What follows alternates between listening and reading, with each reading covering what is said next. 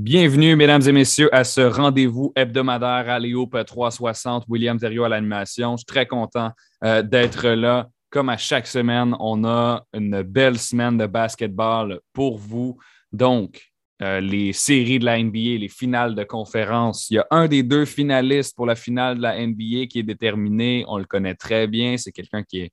C'est une équipe, en fait, qui est passée régulièrement par cette étape dans les dernières années, les Warriors de Golden State. Et puis, du côté de l'Est, on a les Celtics de Boston et le Heat de Miami qui euh, disputeront un match numéro 7 pour accéder à la finale. Je ne pense pas qu'il peut avoir euh, quelque chose de plus, euh, de plus excitant que ça, qui a, de plus gros enjeux que ça, mis à part un match numéro 7 en finale, bien évidemment. Il y a la saison de la LECB qui a également commencé l'Alliance de Montréal qui a subi une défaite à sa première rencontre dans, dans l'histoire de la Ligue et qui disputera dimanche son premier match à euh, l'auditorium de Verdun. C'est euh, sold out, comme on, comme on le dit en bon français. C'est, euh, tous les billets sont vendus. On va voir Lawim Sambia, donc le joueur de développement U-Sport de l'Alliance, en entrevue. Et également, en fin d'émission, on va discuter avec Kevin Vallée pour faire un résumé de ce qui s'est passé cette semaine avec l'Alliance. Mais pour commencer, Charles Dubébret qui est là d'abord pour nous faire une analyse des séries. ensuite, on pourra euh, lui glisser un mot sur sa propre équipe LECB, euh, dont il est l'entraîneur-chef, les Blackjacks d'Ottawa. Charles, une grosse semaine encore une fois de basket. Oui, effectivement, on, a eu même quelques rebondissements peut-être inattendus dans la série Celtics, euh, Celtics contre Miami, parce que je pense que personne ne s'attendait à voir euh, deux résultats aussi différents dans le match numéro 5, numéro 6, avec des victoires d'équipe sur la route, euh, un Heat qui n'avait pas de, vie, j'ai envie de dire, dans le, dans le match numéro 5, qui semblait vraiment en train de, de, boiter jusqu'à la fin de leur saison, et puis un rebondissement assez spectaculaire sur la route hier grâce à, Jimmy Butler. Donc, on va être gâtés sur un match numéro 7 demain. Ça va faire euh, grand plaisir de, regarder tout ça parce que, euh, comme tu le disais, je pense que quand tu arrives en, finale de conférence, d'avoir des séries euh, aussi serrées, c'est vraiment un, énorme plaisir pour les supporters. Donc, tu as commencé à parler de Miami-Boston. Donc, cette série de conférences, finale de conférence de l'Est, ça tombe bien. C'est là-dessus que je veux te poser ma première question. Donc, si on suit le cours de la série, euh, c'est toujours les deux équipes se talonnent. Hein? C'est 1-0, ensuite on ramène ça à 1-1. 2-1 pour Miami, on ramène ça à 2-2. 3-2 pour Boston, on ramène ça à 3-3. Il n'y a jamais eu de gros écarts dans cette série-là en termes de matchs.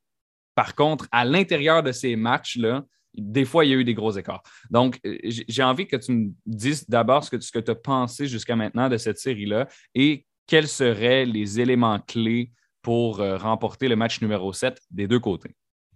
Oui, c'est une bonne question parce que c'est un peu à l'image de ce qu'on a vu aussi avec la série des, Suns contre les Mavericks dans la ronde précédente dans l'Ouest, où c'est une série euh, qui est au niveau des matchs très serrés, euh, qui garde le suspense jusqu'au bout, jusqu'au septième match, mais qui, comme tu disais, à l'intérieur des matchs, les matchs en eux-mêmes ne le sont pas nécessairement à chaque fois. C'est le pointage qui. Il y a une stat qui m'a frappé, là, que j'ai vu, je crois, après le match numéro 4 de la série Celtics-Miami, qu'il y avait eu euh, un, grand total dans la série, je pense, de, quatre changements d'avance ou quelque chose comme ça là, euh, euh, au total. alors que des fois, à l'intérieur du même match, l'avance, ça peut changer. 8-9 fois. Oui, c'est ça. Puis des fois 15. Là, mm-hmm, Dans toute la série, tu as eu des matchs où, comme les Celtics ont commencé un match 18 à 1, donc on va mener de bout en bout, aucun, aucun stress, aucun suspense dans ce match-là. donc, tu as eu des, comme je te dis, une série où euh, peu de choses sont allées d'un côté ou de l'autre à l'intérieur du même match. L'issue est, souvent scellée assez tôt, euh, mais au final, ben, tu as euh, le retour de, l'autre équipe dans le match suivant. Puis moi, c'est ça, comme je le disais en introduction, je pense que personne s'attend Heat gagner sur la route. Pas parce que le Heat n'est pas une bonne équipe, parce que le Heat qu'on a vu hier soir, j'ai envie de te dire, ben, c'est ça le Heat de Miami. C'est une équipe qui est menée par euh, euh, une star qui, sans être peut-être transcendante comme un, Kevin Durant, un Yanis Antetokounmpo, un Luka Doncic, c'est une hmm. star qui a quand même une, dureté euh, mentale assez exceptionnelle. Jimmy Butler, c'est un joueur en bon français qui est tough. Absolument qui, qui, va, en anglais, on dit relentless, là, qui lâche pas, qui va vers toi à chaque fois. Il est résilient, il est comment extrêmement résilient, c'est ça. Il est tenace, puis il a amené le Heat en finale il y a deux ans. Donc. Exactement, puis un peu de la même façon, c'est un joueur qui n'a pas, pas nécessairement un tir à trois points aussi fiable que certaines des stars de l'NBA, mais qui, justement, à cause de ça, est obligé de, de baisser l'épaule puis d'aller au contact, puis son tir à mi-distance, lui, est très bon, donc il sert de tout ça pour, pour prendre euh, avantage des matchs, en plus d'être un excellent défenseur, bien entendu. Euh, puis d'avoir ce, joueur-là qui est ton leader avec des joueurs qui ont beaucoup de dureté aussi autour de lui. Euh, Bam Adebayo, Carl Lowry. Bon, Adebayo ne fait pas des grandes séries éliminatoires, malheureusement pour lui, malheureusement pour le Heat. Lowry qui, qui, jouait, mais tu te disais, il joue sur une jambe. son match numéro 5 était presque légendaire dans le mauvais sens. Là, il est zéro point, zéro rebond, une passe. Donc, euh, tu te dis, franchement, moi j'adore Carl Lowry comme tous les gens qui ont, qui ont, qui ont été dans l'organisation des Raptors. Tu, mais ça faisait de la peine de le voir comme ça parce que c'était tellement une, pâle copie de ce qui avait déjà été. Donc, de les voir anémiques comme ça dans le match numéro 5, de dire, OK, là, en guillemets, c'est même pas de leur faute, c'est les blessures, c'est le, l'ischio-jambier de Larry, c'est Tyler Hero qui est même pas là, alors que dans beaucoup de matchs, Hero finit par être leur meilleur marqueur. Puis là, tu arrives dans le match numéro 6. Hero est toujours pas là. Les Celtics annoncent que Marcus Smart va jouer, que Robert Williams va jouer. Ils sont à domicile, sont à un match d'être en série. Euh, Tous les éléments étaient là pour Boston, finalement. puis, exactement. Puis peut-être même trop, en quelque part. Oui, c'est ça. C'était peut-être trop facile, je sais pas, entre guillemets. L'impression que ça m'a donné en début de match, c'est qu'on n'avait pas une équipe des Celtics qui était autant euh, dans le doute. Puis Ime Udoka, il a affirmé en conférence de presse, pas, après le match, mais avant le match, mais il disait on, on doit jouer, quand on mène, euh, on doit jouer aussi bien que quand notre dos est au mur puis que voilà, on est au bord ben du oui. précipice. Que tu as la ah. volonté de gagner, parce que des fois, c'est peut-être que tu relâches un peu le pied de la pédale en sachant que tu as tous les éléments qui sont en ta faveur. Moi, il y, a quelque chose que j'ai trouvé intéressant du côté de Jimmy Butler. Je ne sais pas si tu as vu la citation, mais euh, il, a dit à ESPN qu'il y a eu un, appel téléphonique puis un message texte de Dwayne Wade euh, mm-hmm. avant le match. Euh, qui lui dit Bon, tu es capable, euh, puis là, il a mal au genou, mais il dit On s'en fout ton genou, continue, euh, va build ton legacy, va construire ta, réputation, ton héritage dans ta carrière. Donc, il l'a remercié après le match, D-Wade, puis Jimmy Butler, grâce à cette motivation-là, mais aussi à la manière dont il a joué. 47 points, 9 rebonds, 8 passes dans le match 6 contre, contre Boston. Oui.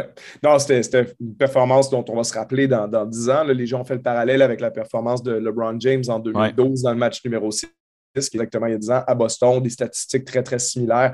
Euh, effectivement, Butler mérite tout à fait ces, hommages-là parce qu'il a vraiment été euh, fabuleux hier soir. Fait que, non, ça va être intéressant de voir le match numéro 7 parce que, comme je dis, je pense que euh, Miami semblait démontrer, comme je dis, ce n'est pas une attaque à leur équipe, mais simplement des, signes d'essoufflement physique parce que comme j'en parlais euh, même à RDS à la mi-temps hier soir, euh, il y, a une équipe vieillissante comme eux avec Butler à 32 ans. Les questions qui vont venir, qui gagnent ou qui ne gagnent pas, hein, mais avec la, suite des choses pour eux, parce que tu as donné quand même 85 millions sur trois ans à Carl Lowry. Donc, si Carl Lowry est pour peut-être ne pas tenir la route physiquement, je veux dire, Jimmy Butler, on va le payer 52 millions quand il va avoir 36 ans. Donc, en quelque part, si tu gagnes un championnat, c'est pas grave. C'est comme c'est de l'argent de récompense, mais tout ça pour dire que l'ennemi numéro un du Heat, par la suite, ça reste leur âge, puis ça semblait les rattraper en série. Donc, est-ce qu'ils sont capables de, mettre ça de côté pour déjà un match numéro 7, puis potentiellement une série de, plus contre les Warriors? Euh, ça, ça reste à voir. Est-ce que c'était le, dernier effort comme ça qu'ils étaient en mesure de donner? Mais le match numéro 7 va être fascinant pour moi parce que les Celtics, c'est une équipe qui a vraiment démontré euh, depuis le début des séries. Rappelle-toi, ils perdaient 3-2, ils devaient se déplacer à Milwaukee euh, pour le match numéro 6. Ils ont gagné ce match. Ils ont gagné ce match-là euh, avec leur domer. Puis les, Celtics sont capables de faire ces choses-là. Ils sont capables de gagner sur la route. Ils sont capables de gagner quand euh, ils perdaient 2-1 dans la série contre Milwaukee. Ce n'est pas eux qui avaient l'avantage dans cette série-là. Ils l'ont récupéré plutôt vers la fin. Donc, ils ont démontré cette année que eux, pas de Marcus Smart, pas de Robert Williams, pas de tel joueur, pas de tel joueur. Ils, ils se laissent pas. eux, c'est prochain intimidé par ça. On ne se laisse pas intimider, on gagne le prochain match. Donc, Jason Tatum qui a dit après le match hier soir, un journaliste qui demande sur une échelle de 1 à 10, quel est ton niveau de confiance que les Celtics peuvent, euh, vous allez gagner le match numéro 7 à Miami. Et puis tout de suite, il a répondu 10.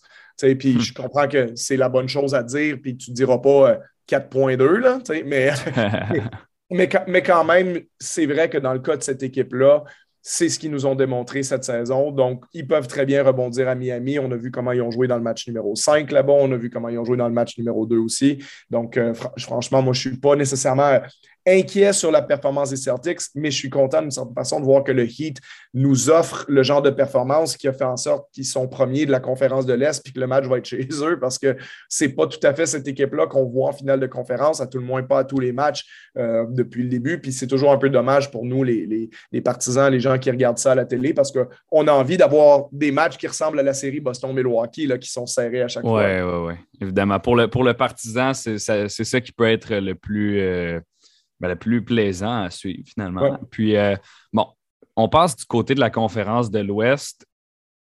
On pensait peut-être qu'il y avait une dynastie à Golden State qui s'était éteinte, mais non, ce n'est pas terminé. Donc, une sixième finale NBA en huit ans pour Steph Curry, Clay Thompson, Draymond Green et leur entraîneur Steve Kerr. Bon, le, le, les, hommes qui sont là en remplacement ne sont pas toujours les mêmes d'année en année, mais le noyau reste celui que je viens de nommer. Cinq finales consécutives en 2015 et 2019, deux ans de pause, et là, on y revient. Donc, qu'est-ce que ça signifie là, pour Golden State de revenir à un endroit où ils ont fréquemment été et où ils ont remporté euh, donc trois championnats dans les dernières années?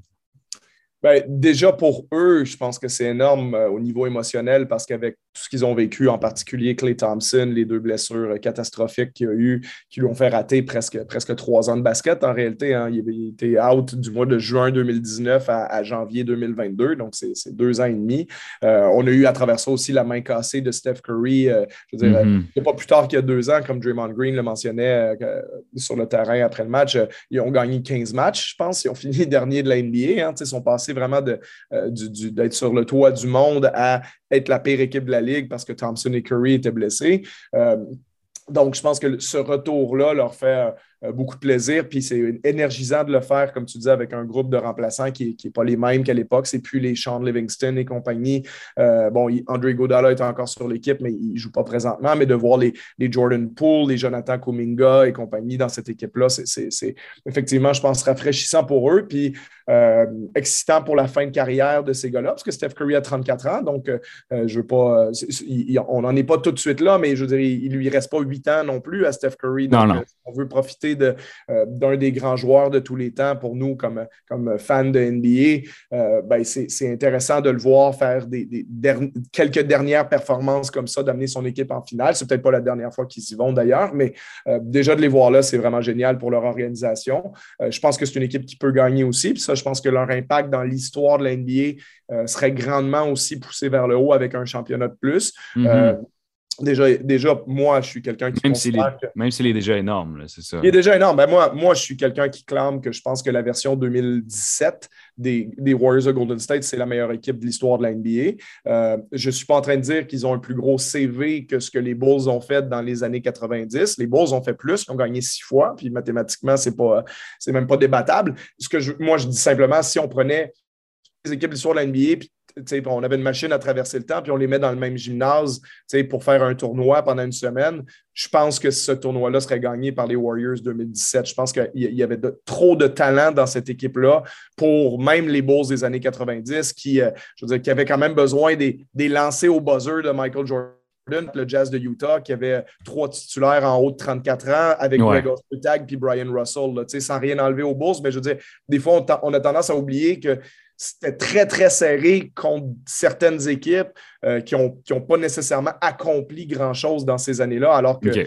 veux dire, les, Warriors, ils étaient à 15-0 en séries éliminatoires, ils ont perdu un match cette année-là, là, puis tu as quand même deux des 15 plus grands joueurs de tous les temps, probablement dans l'équipe, en plus de Clay Thompson, qui est probablement au, temps de la renommée, Draymond Green, qui est un des meilleurs défenseurs de tous les temps, Andrew Iguodala, qui a déjà gagné un Finals MVP. Donc, pour moi, c'est le respect que j'accorde aux Warriors. Je pense qu'il n'y a jamais eu une équipe qui a joué à ce niveau-là. Pas de problème. Donc, on va suivre évidemment les développements de, des séries, de, en fait, de la série de la finale de la conférence de l'Est. Pour savoir qui Golden State affrontera en finale de la NBA, ça se précise. Euh, donc, le match numéro 7 euh, cette semaine. Je vais aller euh, vous chercher ça. Je vous dis ça en fin de chronique. Euh, pour le moment, on a encore deux minutes. Charles, tu peux me glisser un mot un peu sur la saison de la LECB qui s'en vient avec les Blackjacks. Là, bon, une, défaite assez serrée lors de votre premier match contre les Bandits de Fraser Valley.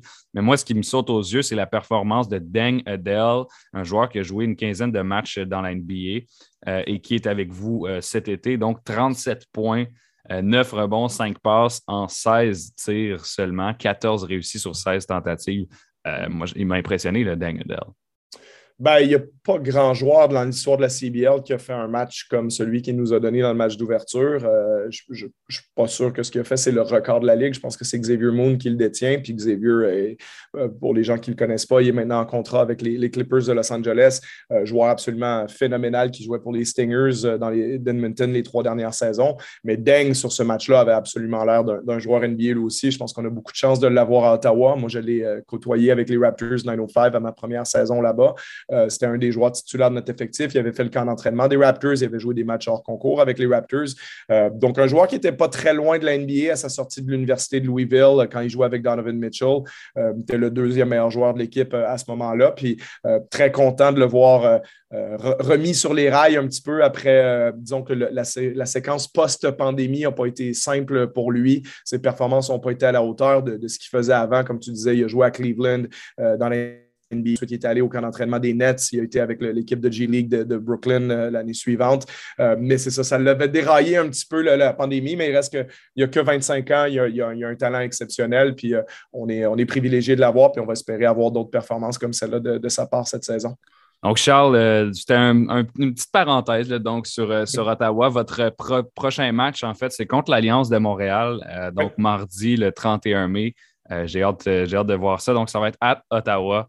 Euh, ah non, pardon, ça va être à Montréal. Donc, euh, oui, oui, c'est ça. Euh, sur le site web, habituellement, les logos sont à droite, puis sur le CBL, ils mettent ça à gauche. CBL, ils font comme en Europe, ils mettent l'équipe à domicile à gauche. C'est mon, mon intuition qui m'a dit, bon, l'équipe à droite va être à domicile, mais non, bon, si vous regardez ça. Je comprends ton erreur. J'ai fait cette erreur-là pendant un an de temps quand j'ai déménagé en France, parce que la, convention européenne, c'est l'autre. C'est à gauche à domicile, puis nous, en Amérique du Nord, c'est à droite à domicile. Voilà, donc à l'auditorium de Verdun, mardi, euh, c'est le prochain match de Black Jacks d'Ottawa, euh, Charles Bebrec, donc, qui est, euh, est l'entraîneur-chef de cette formation-là. Et le record, bon, tu te questionnais, c'est Xavier Moon avec 38, donc un point de plus que ce que Deng Adele a fait à votre match d'ouverture. Bon, ben, on, a un objectif à donner à Deng pour d'ici la fin de la saison. donc, merci Charles. On se retrouve là. Bon, d'abord à l'Auditorium de Verdun cette semaine, on va se croiser. Et puis en ondes au 91.9 la semaine prochaine. Merci à toi. Après la pause, Entrevue avec le joueur de développement de l'Alliance de Montréal, Lawi Msambia.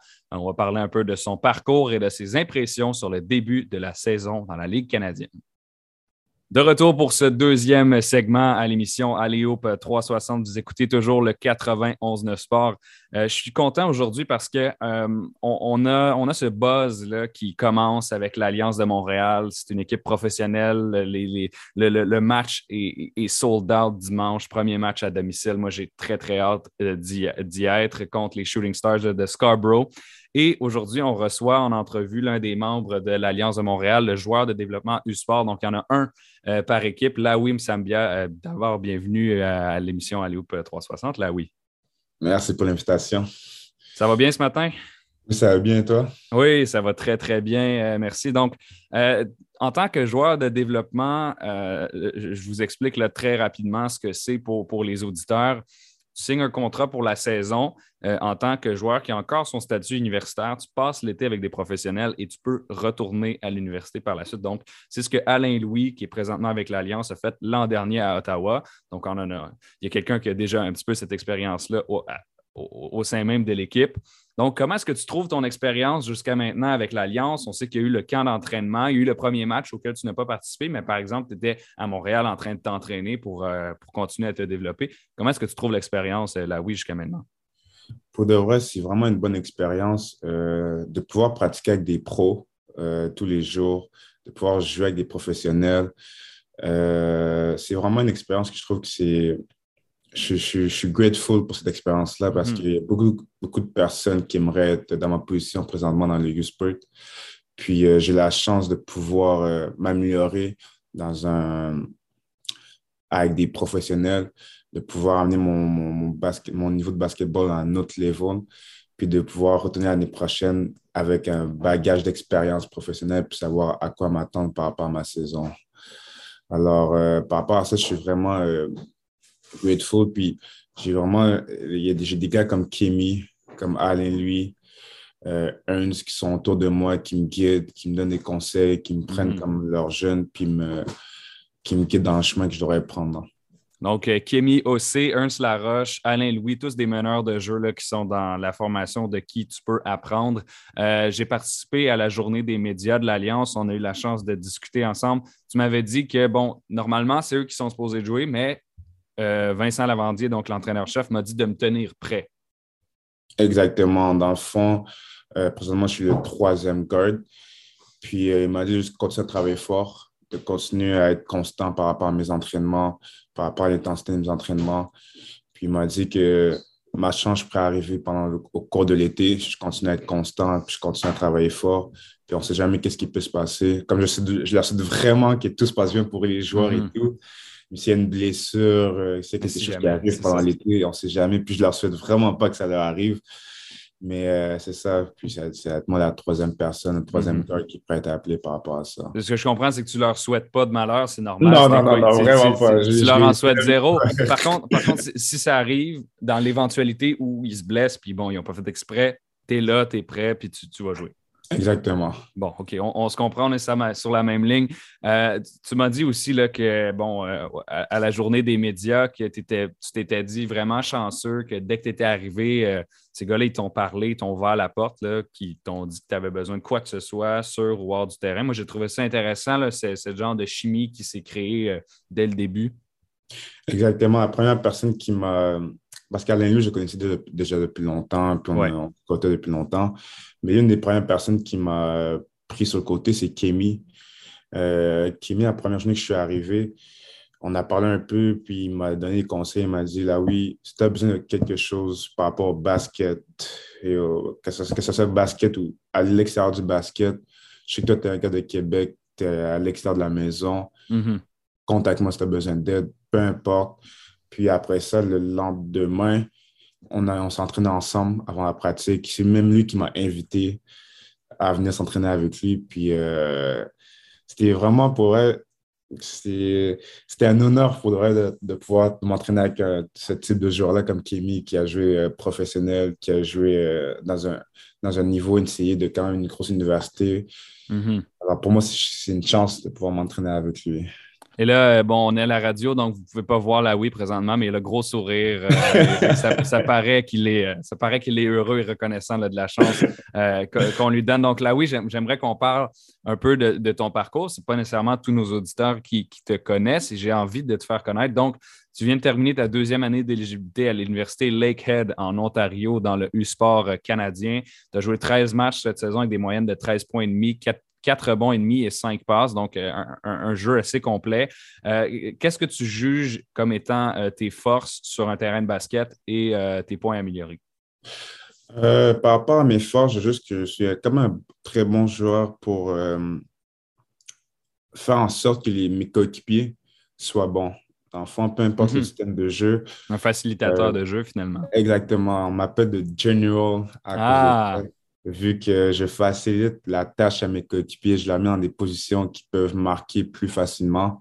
Alors, ça, c'est l'une de mes plus grandes forces. Il faut que je suis me rendre dans le panier, euh, dans la clé rapidement, vu que je suis quand même rapide, puis de créer la passe pour qu'ils puissent prendre les tirs. Puis, euh, c'est ça. Ça, c'est par rapport à ça, c'est l'une de mes plus grandes forces. Euh, par rapport à l'une de mes faiblesses que je pense que je devrais encore m'améliorer, c'est plus mon tir. Mm-hmm. Être plus constant par rapport à mon tir. Euh, à moins hésiter quand je prends des tirs. Je pense que ça, c'est l'une de mes faiblesses présentement. Puis euh, le fait que je m'entraîne avec des professionnels, ça me force à travailler sur mes faiblesses parce que euh, à chaque jour d'entraînement, ils ne vont pas hésiter à me mettre dans une situation où mes faiblesses vont ressortir. Alors, je passe okay. de travailler dessus tous les jours, jour après jour.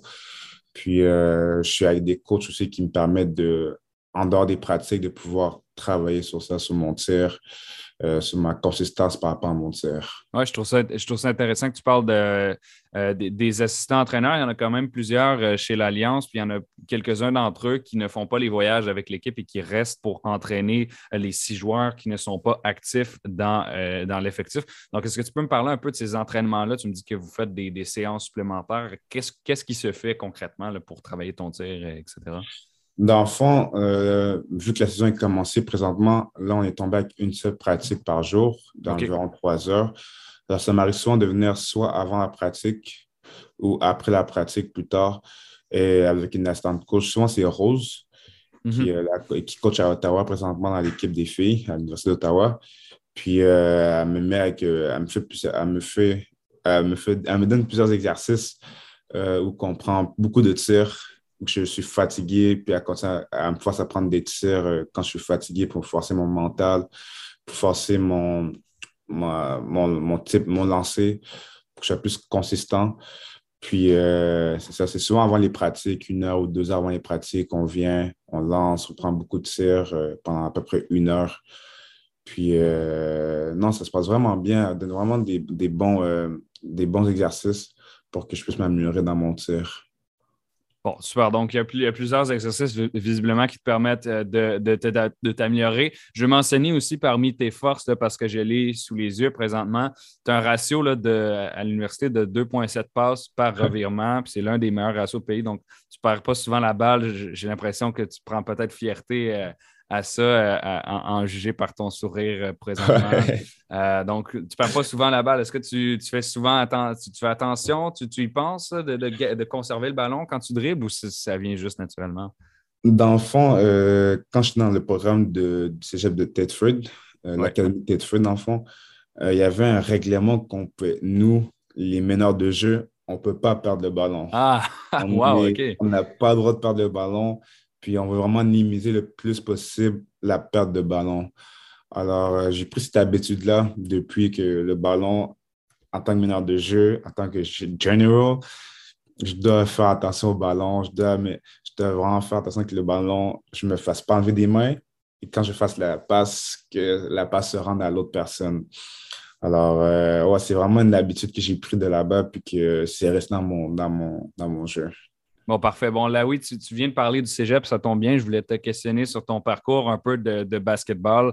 Donc, euh, toi, tu as grandi dans, le quartier de, Limoilou. Euh, tu es allé euh, au séminaire Saint-François. Tu es allé à l'Académie Tedford. Est-ce que tu peux me raconter un peu, c'est quoi ton, parcours de basket? Qu'est-ce que ça a représenté dans ta jeunesse? Comment tu t'es rendu où tu es présentement aujourd'hui? Dans le fond, moi, j'ai grandi dans le quartier de Limoilou, à Saint-Pédis. Puis, j'ai commencé à jouer au basket euh, j'avais 10 ans avec euh, mon groupe d'amis. Euh, avant de jouer au soccer, soccer, ça ne m'a pas trop intéressé. là, le basket, c'était rendu la mode dans mon quartier. Alors, j'ai commencé à jouer au basket à 10 ans.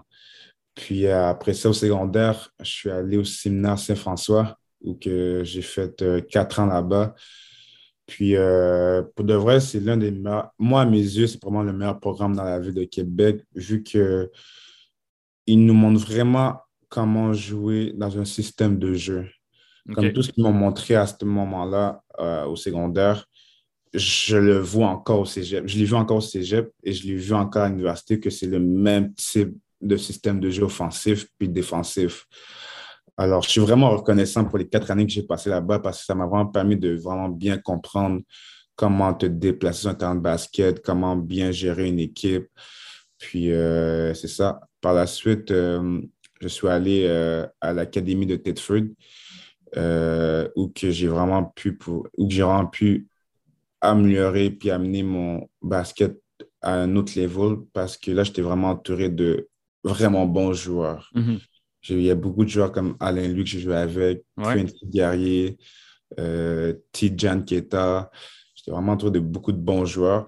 Puis euh, ça m'a permis de pouvoir euh, challenger un peu mes mauvaises habitudes, de challenger un peu aussi mes, euh, mes capacités à pouvoir contrôler une équipe plus vieux.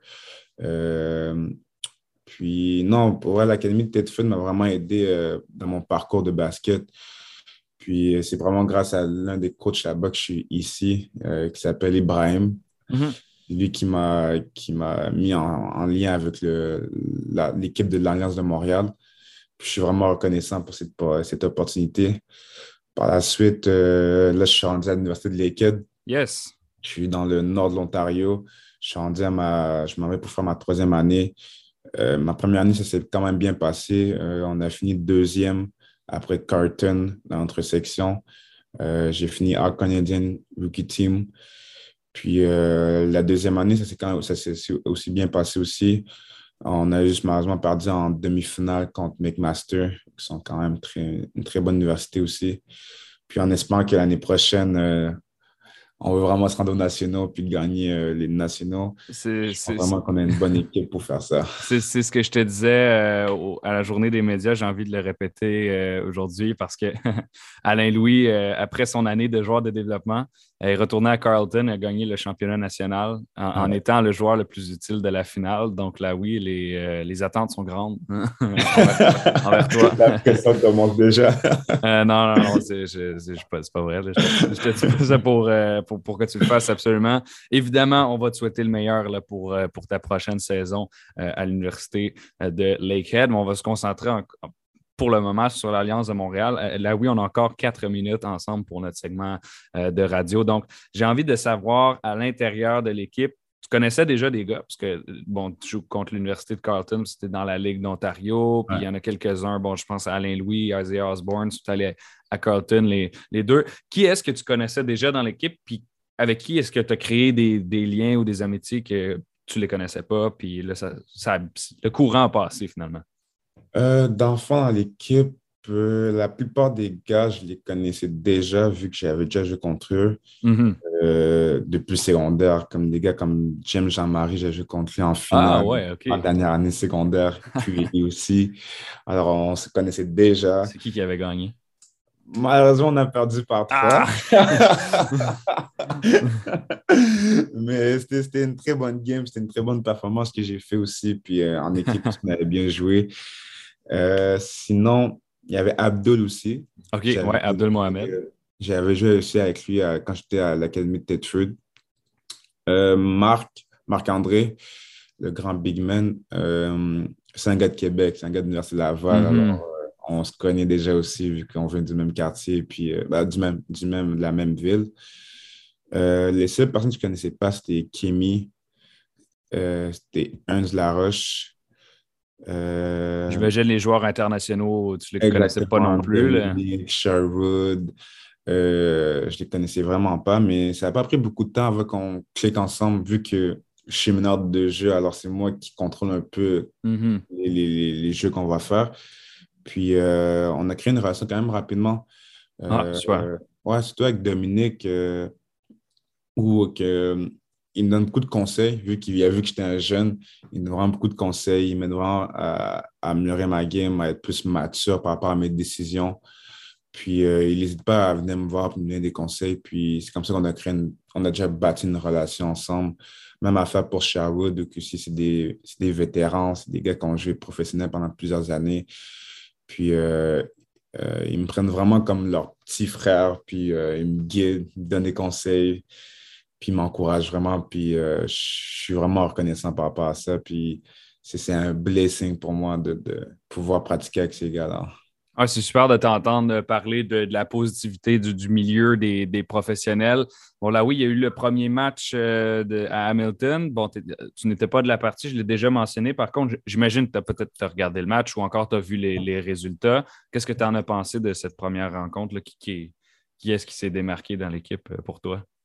Euh, pour une première rencontre, le monde doit comprendre aussi que c'est la première fois qu'on joue tous ensemble.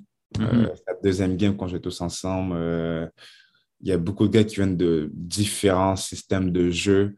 Puis on avait seulement une semaine pour juste pouvoir essayer le plus possible que. Pour coller ça, tout pour coller tout ça ensemble. Pour que ça puisse fonctionner. Puis pour un premier match, je pense qu'on devait juste travailler, on, a travaillé, on, devrait plus travailler sur notre défense. Je pense que c'était ça qui nous a fait beaucoup mal pendant la game. Hamilton, c'est quand même une très bonne équipe qui court beaucoup le, le fast break. Puis on avait beaucoup de misère à revenir en défense.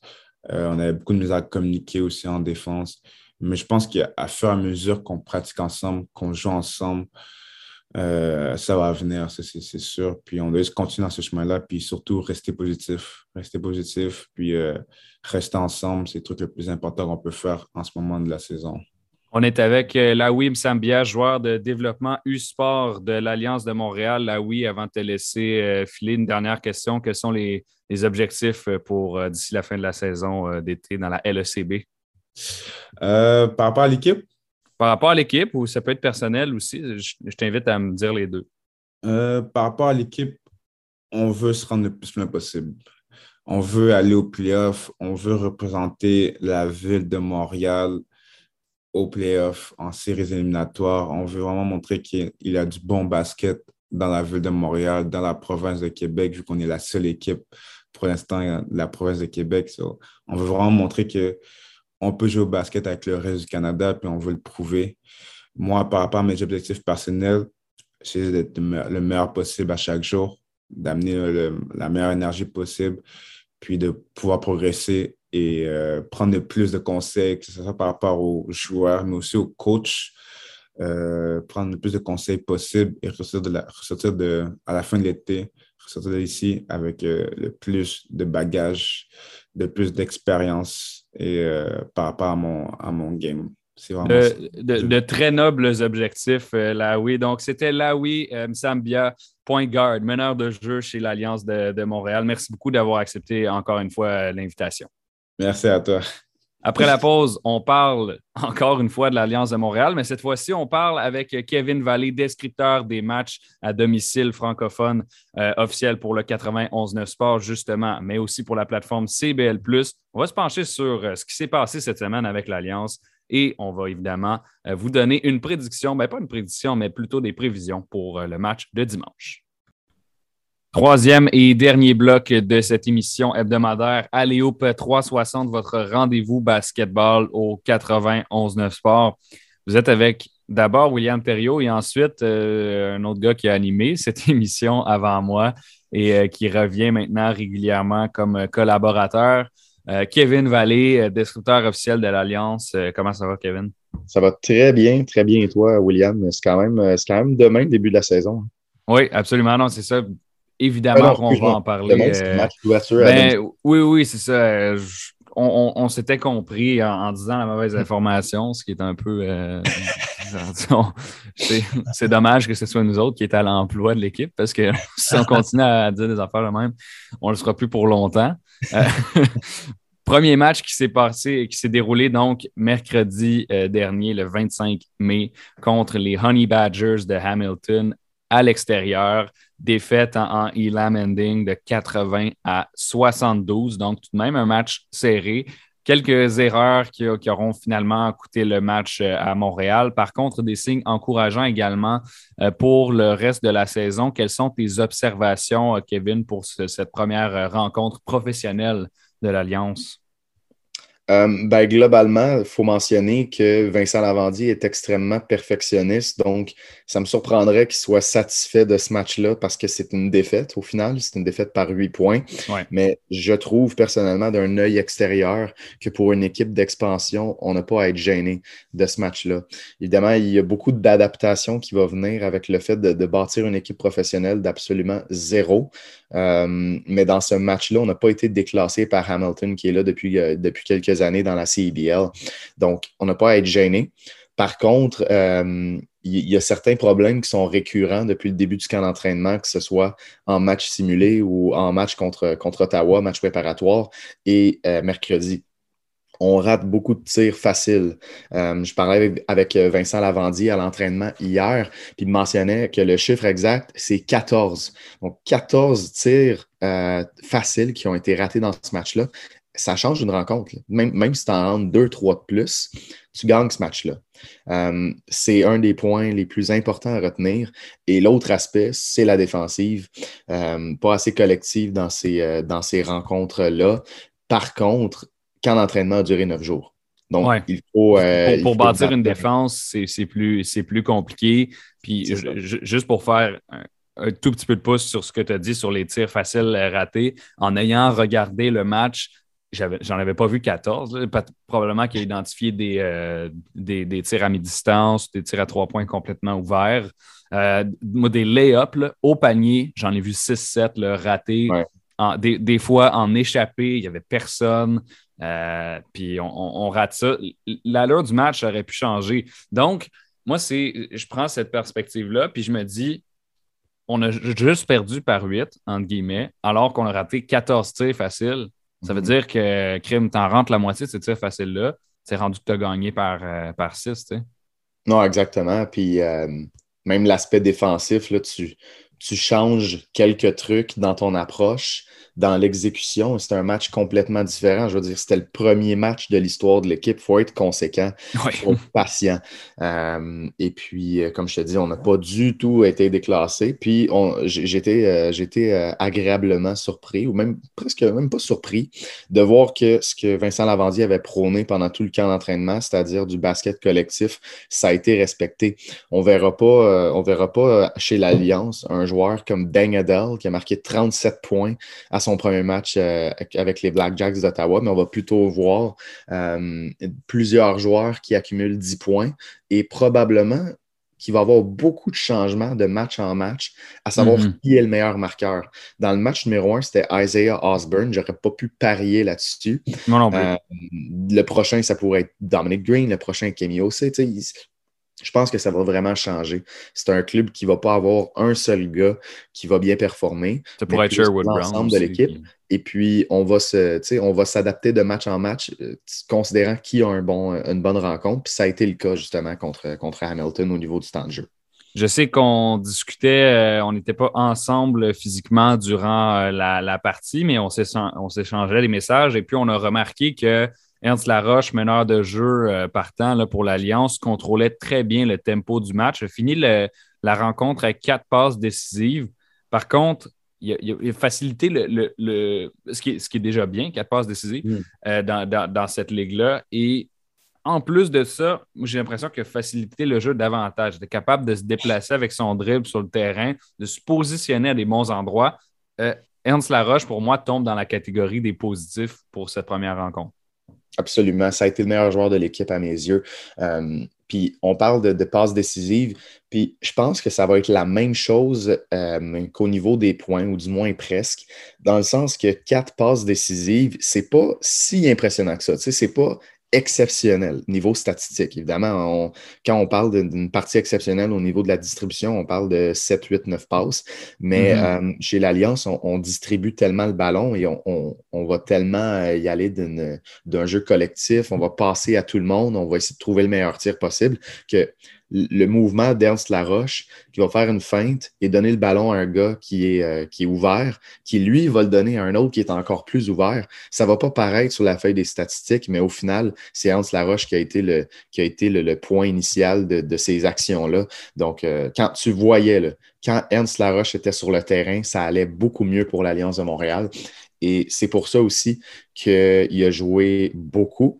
On a fait jouer beaucoup Ernst et Alain Louis ensemble parce qu'on remarquait que l'équipe marquait beaucoup quand les deux étaient sur le terrain. Et Alain Louis était une bougie d'allumage au niveau défensif. Donc, euh, mm-hmm. ces deux-là ont eu un bon match. Peut-être que le prochain, ça va être Kemi Ossé qui va en avoir un bon et c'est lui qui va jouer 26 minutes. Mais Vincent Lavandier, c'est un gars qui s'adapte beaucoup.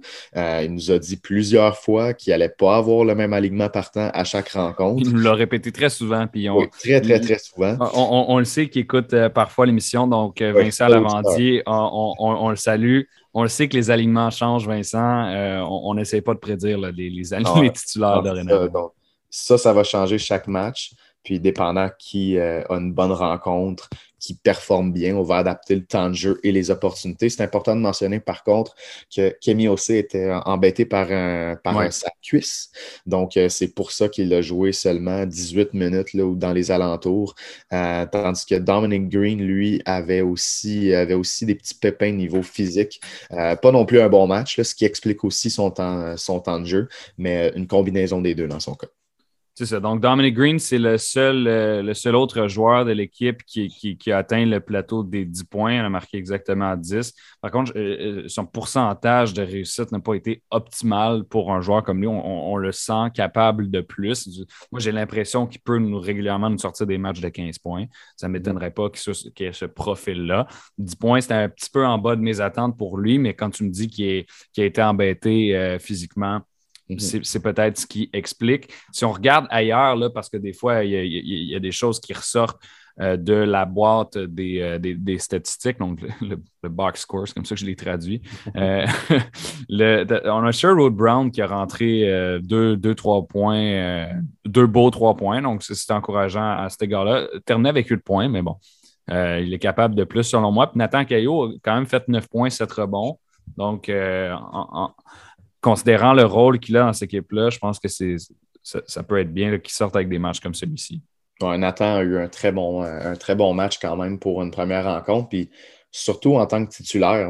Personnellement, ça m'a pris par surprise. Ouais, moi euh, aussi. je sais que quand on parlait avec, euh, avec l'entraîneur-chef euh, lundi, donc à la journée des médias, il nous parlait du fait que pour lui, dans l'équipe, il y avait trois gars qui avaient le potentiel d'être la colle. Il parlait de Dance Laroche, de Gaius Cordilis, ce qui est pas surprenant, mais il a aussi mhm. mentionné Nathan Caillot.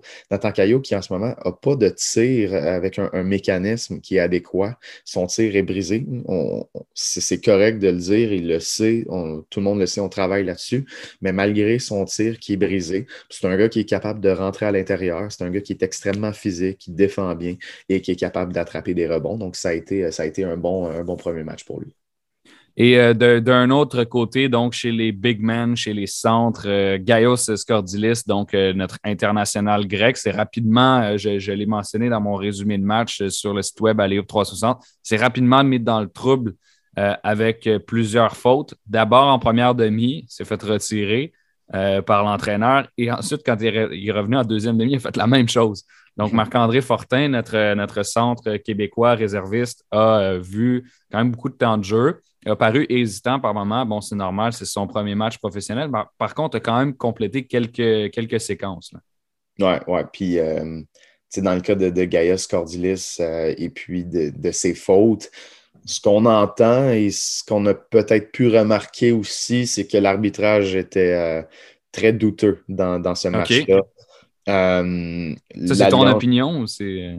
C'est une opinion que j'ai entendue euh, plusieurs fois hier à Verdun. OK. Euh, sans mentionner de nom. Voilà, on ne euh, mettra pas J'avais remarqué aussi quelques séquences où l'Alliance, ben, c'est, c'est peut-être plus un manque de constance. Donc, il y a eu quelques, quelques commentaires à ce niveau-là, Hamilton. OK. Puis, de, ce qu'on a compris aussi, ben, moi, j'ai regardé ça, OK, puis en sachant qu'à Verdun, c'est à guichet fermé, sold out, comme on dit. Tu regardes Hamilton, euh, il n'y avait pas grand monde dans les estrades, il me semble. Je me souviens, je me souviens pas c'est qui qui nous a demandé dans notre, euh, dans notre conversation d'aller pourquoi c'est à huis clos. oui, c'est ça. Il y a quelqu'un qui. Je pense que euh, c'était Liam. Je pense que c'était Liam Hood qui est collaborateur régulièrement ici. nous a demandé pourquoi, pourquoi ce, match-là est à huis clos. J'ai dit Liam, c'est pas, pas à huis clos. Ben, apparemment, il y avait moins de 1000 personnes. Euh, pour un match d'ouverture à domicile. Écoute, euh, les installations là-bas étaient assez douteuses. Euh, je sais que le, parquet était encore sur la glace, là, donc tu sais, il faisait 15 ah degrés dans l'aréna. c'était pas un, c'était pas un environnement, c'était pas un environnement pour, pour du basket. Mais ouais, dimanche, guichet fermé plus de 3500 personnes. déjà, samedi passé, on a vu avec seulement 400-500 que l'ambiance allait être bonne. Donc, euh, on peut vraiment s'attendre à un bon match, euh, puis un, match qui va, euh, qui va nous donner un bon spectacle, autant sur le terrain qu'avec l'implication de la foule. Et c'est important parce qu'on veut que les gens reviennent après ce premier match-là.